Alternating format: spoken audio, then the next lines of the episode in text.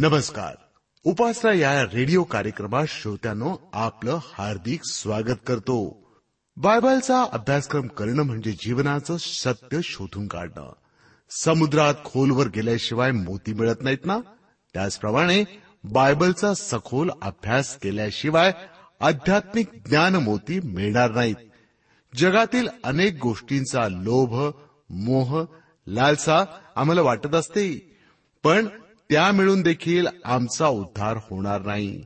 उद्धार होण्यासाठी प्रभू येशूची शिकवणच खूप महत्वाची आहे. उपासना कार्यक्रमात सहभागी होऊया या गीतासह.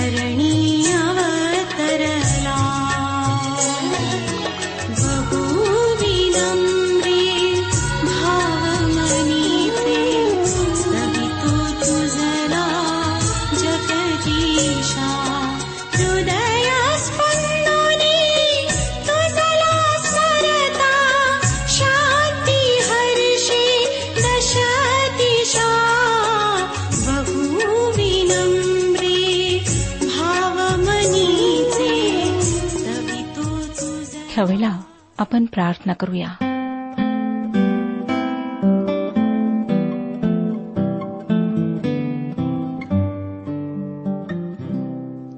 पवित्र परमेश्वर पित्या ख्रिस्तावर आमचं प्रेम सतत वाढत जावं याकरिता तू आमची मदत कर. आमची प्रार्थना आहे की जे पवित्र वचन तू आज आमच्याकरिता ठेवलेलं आहेस ते समजण्यास तू आम्हाला बुद्धी आमचं मार्गदर्शन कर. प्रभू आमच्याजवळ तुला देण्याकरिता काहीच नाही. आम्ही दुर्बळ आहोत कमजोर आहोत. आमच्यामध्ये कुठलीच योग्यता नाही. आणि आम्हाला माहीत आहे की तुझ्याशिवाय आम्ही काहीच करू शकत नाही. म्हणून प्रभू तुझ्याजवळ प्रार्थना आहे की रोजच्या जीवनातील सर्व घटनांमध्ये प्रसंगांमध्ये तुझ्या इच्छेप्रमाणे चालण्यास तुझ्या इच्छेप्रमाणे जगण्यास तू आम्हाला मदत पुरेव हो प्रभू की आमच्या जीवनाच्याद्वारे तुझंच गौरव व्हावं. आमच्यामध्ये अनेक लोक आहेत जे बिछानाला खेळलेले आहेत. अनेक आहेत जे जखमी झालेले आहेत. अनेक आहेत प्रभू ज्यांच्याजवळ औषध उपचाराकरिता पैसा नाही. अशा सर्वांवर तू कृपादृष्टी कर. प्रत्येकाची तू मदत कर. त्यांना स्पर्श करून आरोग्य दे. ही वेळ आम्ही तुझ्या पवित्र हातात देत आहोत.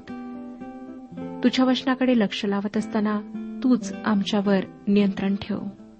ही प्रार्थना तारणाऱ्या प्रभू यशू ख्रिस्ताच्या गोड आणि पवित्र नावात मागितली आहे म्हणून तो ऐक. आमेन. श्रोतनो आज आम्ही स्तोत्रसहिता एकोणपन्नास अध्यायाचे अध्ययन सुरू करीत आहोत. जे आपल्या धनसंपत्तीविषयी बढाई मिरवतात त्यांच्या अंताविषयी सांगणारे हे स्तोत्र आहे. ह्या स्तोत्राद्वारे निर्गम विभागाचा पहिल्या हिस्स्याचा शेवट होत आहे. आपण परमेश्वर नीतिमान व दुष्ट यांच्याशी कशा भिन्न प्रकारे वागतो हे पाहिले. आपण पाहिले की जे देवाचे लोक त्याच्यापासून दूर आहेत आपल्या देशातून बाहेर आहेत त्यांचे तो कशाप्रकारे मार्गदर्शन करतो. त्याने त्याच्या लोकांना स्वतः जवळ घेण्यामागे काय उद्देश आहे? त्या भयंकर क्लेशाच्या वेळी तो त्यांना कशाप्रकारे सुरक्षित ठेवणार हे सर्व विदित केले आहे. ज्या प्रकारे इस्रायली लोक मिसर देशात गुलाम होते तेव्हा देवाने त्यांना त्यातून सुरक्षित सोडवले त्याप्रकारे तो भविष्यातही त्यांचे रक्षण करणार व त्यांना सोडवणार. नीतिमान व दुष्ट ह्यांच्याशी परमेश्वर ज्या प्रकारे वागतो त्यातली भिन्नता दाखविण्याकरिता हे एकोणपन्नासावे स्तोत्र लिहिण्यात आलेले आहे. हे स्तोत्र नक्की धनाच्या नश्वरतेविषयी सांगते. किंवा तशा प्रकारच्या गोष्टी सांगून आम्हाला संकटे व दुःखे पेलण्याचे तत्वज्ञान सांगते असे नाही. तसेच हे स्तोत्र असेही सांगत नाही की नीतिमानाला शेवटी पारितोषिक मिळेल आणि अंतिम विजय न्यायाचाच होईल. परंतु हे स्तोत्र धनाच्या व्यर्थतेविषयी तर सांगतेच पण जे धनाची बढाई मिरवतात त्यांचा शेवट काय होईल तेही सांगते. एकोणपन्नासावी स्तोत्र एक ते चार वशने वाचूया. अहो सर्व लोक हो हे ऐका जगात राहणारे उच्च व नीच श्रीमंत व दरिद्री लोक हो तुम्ही सर्व कान द्या. माझे मुख ज्ञान वदणार आहे. माझ्या मनचे विचार सुज्ञतेचे असणार.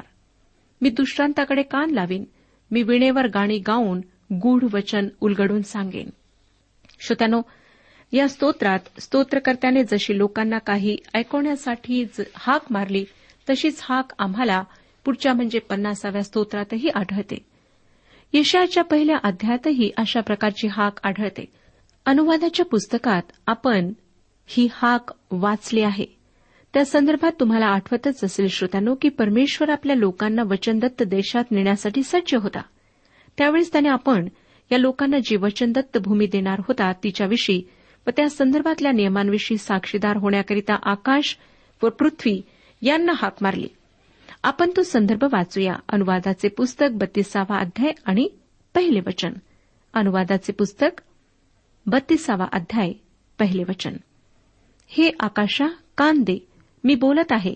पृथ्वी माझ्या तोंडचे शब्द ऐको. ही मोशेच्या गाण्याची सुरुवात आहे व या गाण्यामध्ये परमेश्वर ज्या अटी घालून तो इस्रायली लोकांना वचनदत्त भूमी देत होता.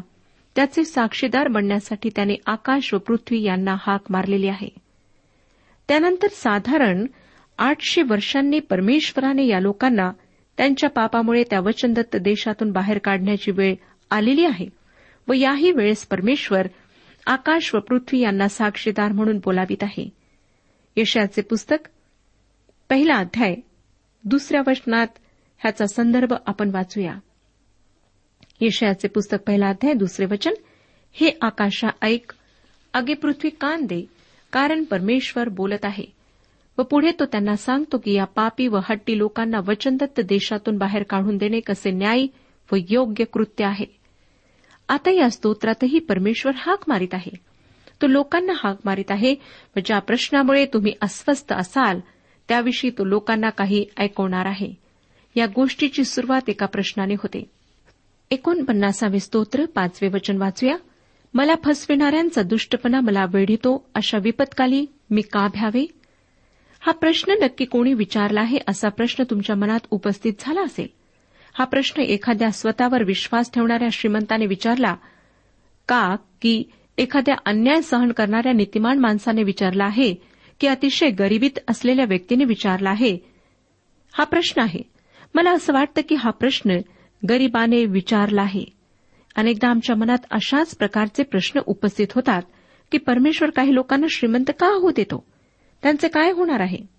इतर लोकांप्रमाणे त्यांना काहीच कसा त्रास होत नाही आणि ते कसे निभावून जाऊ शकतात? आता या प्रश्नांविषयी स्तोत्रकर्त्याजवळ काय उत्तर आहे ते आपण पाहणार आहोत. सहा आणि सात वशने ते तर आपल्या संपत्तीवर भरोसा ठेवितात व आपल्या विपुल धनाचा तोरा मिरवितात. कोणाही मनुष्यास आपल्या भावाला मुक्त करिता येत नाही किंवा त्याच्याबद्दल देवाला खंडणी देता येत नाही. श्रोत्याने ही गोष्ट किती सूर्यप्रकाशा इतकी स्पष्ट व खरी आहे. धनवान मनुष्य आपल्या धनाने तारण विकत घेऊ शकत नाही. जर एखाद्या धनवानाला वाटत असेल की आपण आपल्या धनसंपत्तीच्या जोरावर मुक्ती किंवा तारण मिळू शकतो तर तो त्याचा अतिशय चुकीचा समज आहे. असा विचार करणाऱ्याला कधीही मुक्ती मिळणे शक्य नाही. रोमकरासपत्र चौथा अध्याय पाचवं वचन सांगतं पण कर्म न करिता अधर्म्याला नीतिमान ठरविणाऱ्यावर विश्वास ठेवणाऱ्याचा विश्वास नीतिमत्व असा मोजण्यात येतो. मुक्तीच्या प्राप्तीसाठी काय करावे लागते असे तुम्हाला वाटते? पवित्र शास्त्र आम्हाला सांगते श्रोत्यानो की त्यासाठी फक्त एका गोष्टीचे अगत्य आहे ती म्हणजे पुनरुत्थित येशू ख्रिस्ताला विश्वासाने आपल्या जीवनाचा राजा बनवणे व त्याच्याकडे उद्धाराकरिता जाणे. आता या स्तोत्रामध्ये त्याने आकाश व पृथ्वी यांना पुन्हा साक्षीदार म्हणून बोलावले आहे. धनाची व्यर्थता लोक व धनाचा शेवट काय होईल ह्याविषयी तो या ठिकाणी बोलत आहे. वाचूया श्रोत्यानो एकोणपन्नासावे स्तोत्र आठवे वचन. त्याने सर्वदा जगावे त्याला कधी गर्तेचा अनुभव घडू नये म्हणून त्याला देवाला खंडणी भरून देता येत नाही. श्रोत्यानो ही गोष्ट एकशे एक टक्के खरी आहे की कोणाही मानवाला धनाच्या साह्याने मुक्ती विकत घेता येत नाही. आणि आपल्या पुण्यकर्मानेही त्याला स्वतःसाठी किंवा आपल्या प्रिय व्यक्तीसाठी मुक्ती मिळवणे शक्य नाही. पवित्र शास्त्र सांगते की केवळ प्रभू येशूने वधस्तंभावर जे स्वतःचे निर्दोष निष्कलंक रक्त सांडवले व सर्व मानव जातीच्या पापांची खंडणी भरून दिली त्यावर व त्याच्या पुनरुत्थानावर विश्वास ठेवल्याने आम्हाला मुक्ती किंवा तारण मिळते. नवे वचन पहा. कारण त्याच्या जीवाची खंडणी इतकी मोठी आहे की तिची भरपाई करण्याचे नेहमी अपुरेच राहणार.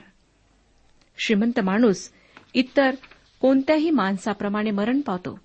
मला वाटतं याच आधारावर प्रभू यशू ख्रिस्ताने दरिद्री लाजरस व एक श्रीमंत माणूस यांचा दाखला सांगितला.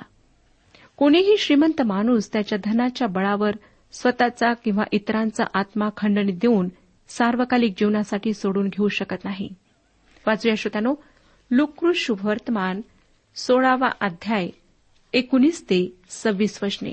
लुकृ शुभवर्तमान सोळावा अध्याय एकोणीस ते सव्वीस वचने.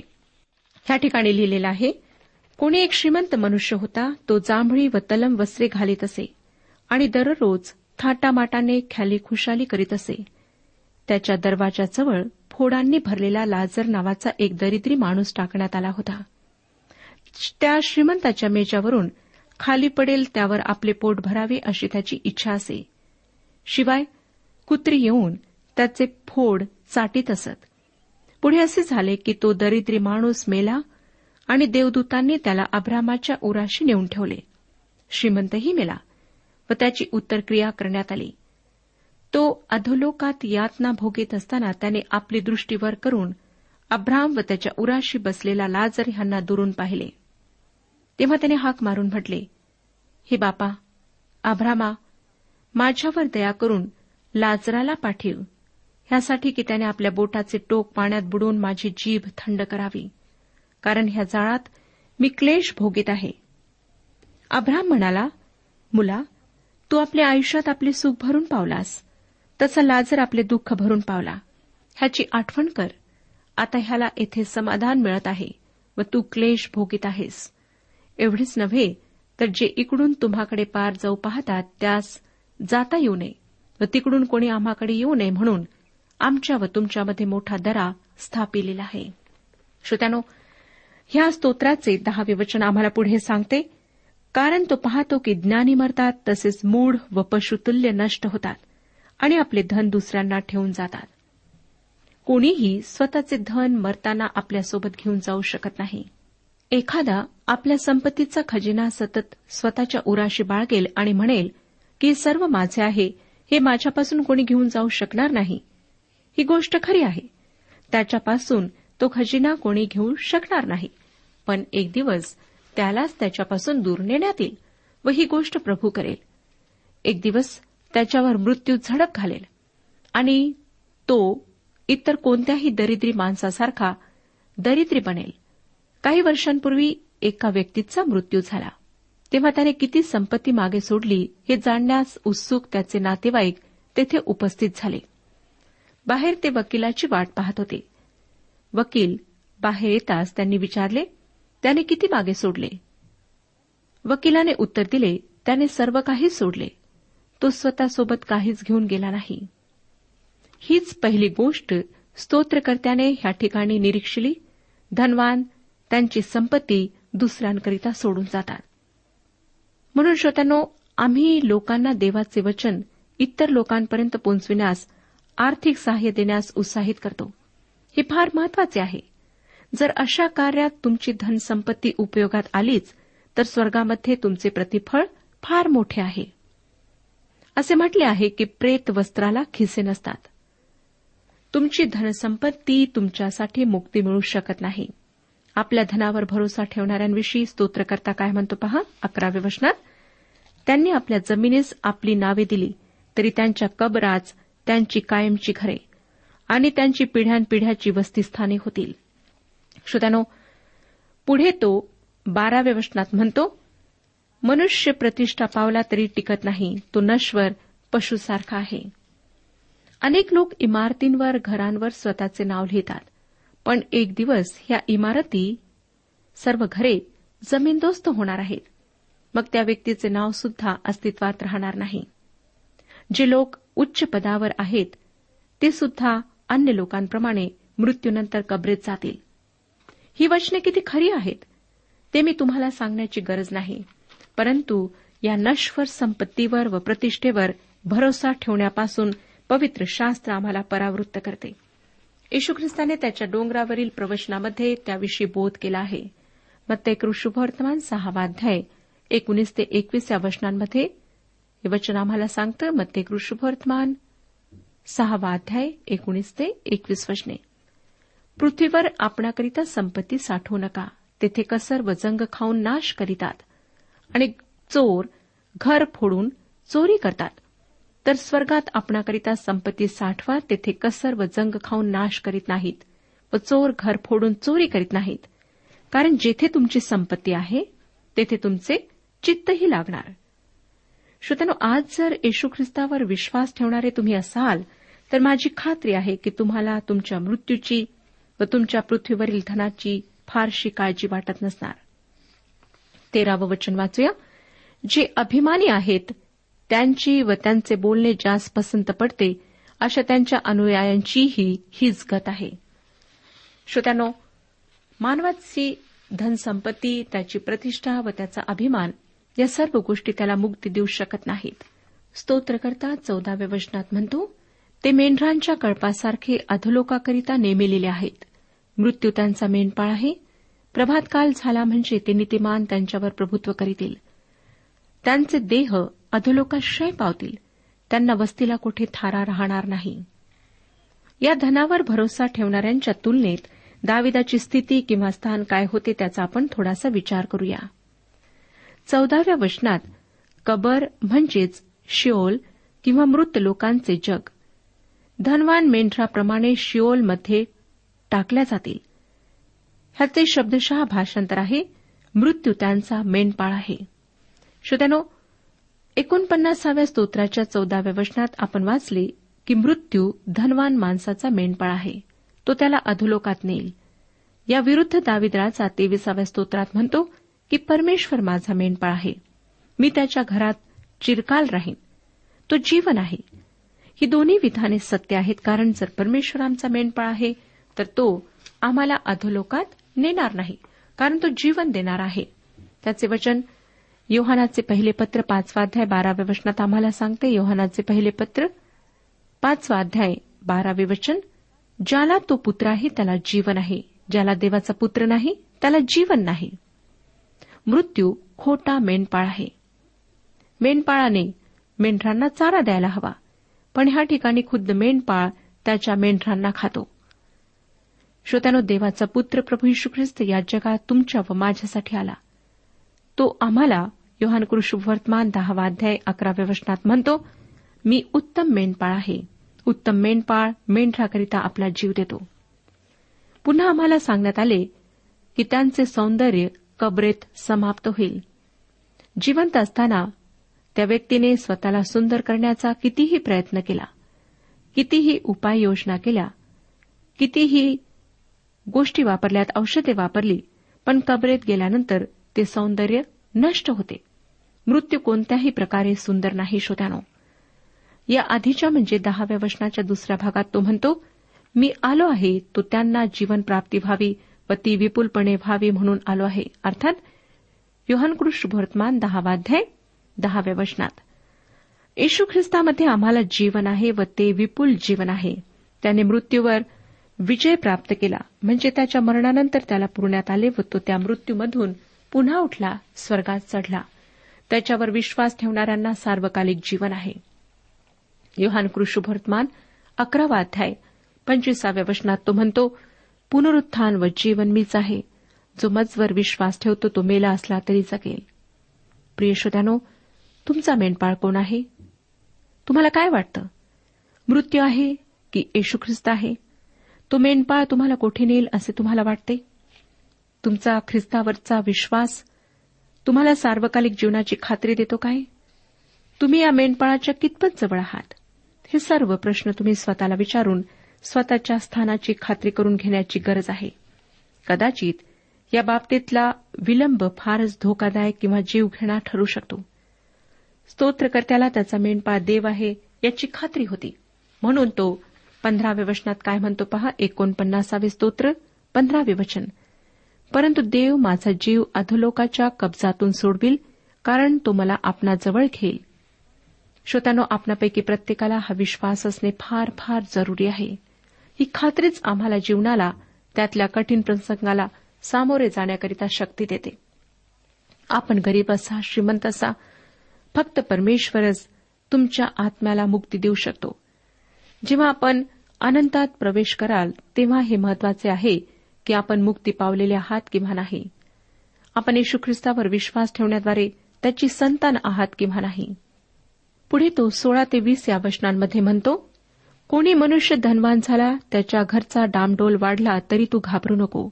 कारण तो मृत्यू पावेल तेव्हा बरोबर काहीच घेऊन जाणार नाही. त्याचा थाटमाट त्याच्या मागून खाली उतरणार नाही.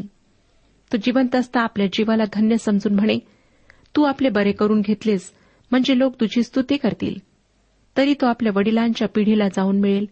त्यांच्या दृष्टीस प्रकाश कधीच पडावयाचा नाही. मनुष्य प्रतिष्ठित असून त्याला अक्कल नसली तर तो नश्वर पशुसारखा आहे. श्रोतनो आज आम्हाला जगात गरिबांवर अन्याय होताना दिसतो. धनवान लोक सगळ्या प्रकारचे अपराध करून समाजात प्रतिष्ठा पावतात. म्हणूनच मी माझा भरोसा ख्रिस्तावर ठेवते. कारण मला माहीत आहे की तो गरिबांचा धार्मिकांचा न्याय करणार आहे. आणि एक दिवस मला योग्य न्याय मिळणार आहे. आज आम्ही मानवाच्या निर्मितीविषयी अनेक विचार ऐकतो. परंतु पवित्र शास्त्र आम्हाला सांगते की देवाने मानवाला त्याच्या समानतेमध्ये निर्मिले. सर्वात उच्च स्थान दिले. परंतु मानव पडला. त्यामुळे देवापासून दूर जाऊन त्याची स्थिती प्राण्याप्रमाणे झाली. व मृत्यूनंतर सुद्धा प्राण्यासारखी त्याची स्थिती होते. तो वर नाही परंतु खाली पडला. स्वतःहून कोणतीही वस्तू वर जाऊ शकत नाही. हीच गोष्ट मानवाच्या बाबतीत सुद्धा सत्य आहे. गुरुत्वाकर्षणाचा नियम सांगतो की वर फेकलेली प्रत्येक वस्तू खाली पडते.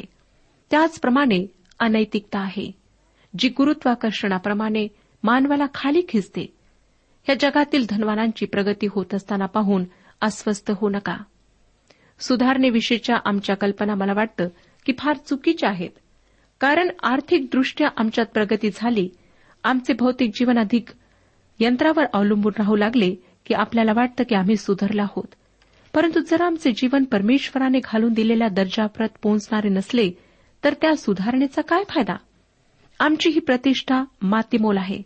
आमचे वागणे नश्वर पशुसारखे आहे. जसे श्रोतानो पशूंना सार्वकालिक जीवन नाही त्यांना अस्तित्वहीनता आहे तशीच आमची स्थिती होईल. मला वाटतं श्रोत्यानो की आम्ही आमच्या स्थितीवर गंभीरपणे विचार करावा. झोपण्याआधी आपण आपल्या जीवनाविषयी विचार करा आणि पहा की आपण कुठे आहात. काय तुमचा भरोसा तुमच्या संपत्तीवर आहे शिक्षणावर आहे. सर्व काही नाशवंत आहे. ह्या जगातून आम्ही काहीच घेऊन जाऊ शकत नाही. फक्त आत्मिक गोष्टी ज्या आम्ही प्राप्त करू त्याच आमच्यासोबत जातील. या स्तोत्रांमधील वचनांवर आपण मनन करा आणि प्रत्येकजण पहा की आपली आत्मिक स्थिती आज काय आहे. काय आपण स्वर्गामध्ये जीवन व्यतीत करणार की नरकामध्ये करणार? लक्षात ठेवा की तुमचे दानधर्म पुण्यकार्य सर्व काही परमेश्वरासमोर व्यर्थ आहे. आज परमेश्वर आपणाशी बोललेला आहे तेव्हा गंभीरपणे विचार करून आपल्या सर्व पापांची कबुली द्या. ख्रिस्ताला आपल्या जीवनामध्ये स्थान द्या. त्याला आपला तारणारा म्हणून स्वीकारा. परमेश्वर आपणा सर्वांस आशीर्वाद देऊ. आजच्या उपासना कार्यक्रमात परमेश्वराच्या जिवंत वचनातून मार्गदर्शन आपण ऐकलं. आजच्या या वचनातून आपणास काही आशीर्वाद मिळाला असेल यात काही शंका नाही. सुदैव जीवनविषयक काही शंका असल्यास किंवा काही प्रश्न असल्यास किंवा काही प्रार्थना निवेदन असल्यास पत्राद्वारे आम्हास अवश्य कळवा. आम्हाला अगदी आनंदच होईल. पत्र व्यवहारासाठी आमचा पत्ता लिहून घ्यावा. कार्यक्रम उपासना पोस्ट बॉक्स क्रमांक एक शून्य दोन बेजनबाग नागपूर पिनकोड क्रमांक चार चार शून्य शून्य शून्य चार. आमचा ईमेल अॅड्रेस आहे Marathi T T B at radio eight eight two dot com. Email address पुन्हा एकदा ऐका. Marathi T T B at radio eight eight two dot com बरं तर आता इथंच थांबूया कारण आपल्या कार्यक्रमाची वेळही संपत आलेली आहे. पुन्हा आपली भेट आपल्या पुढल्या कार्यक्रमात तोपर्यंत नमस्कार.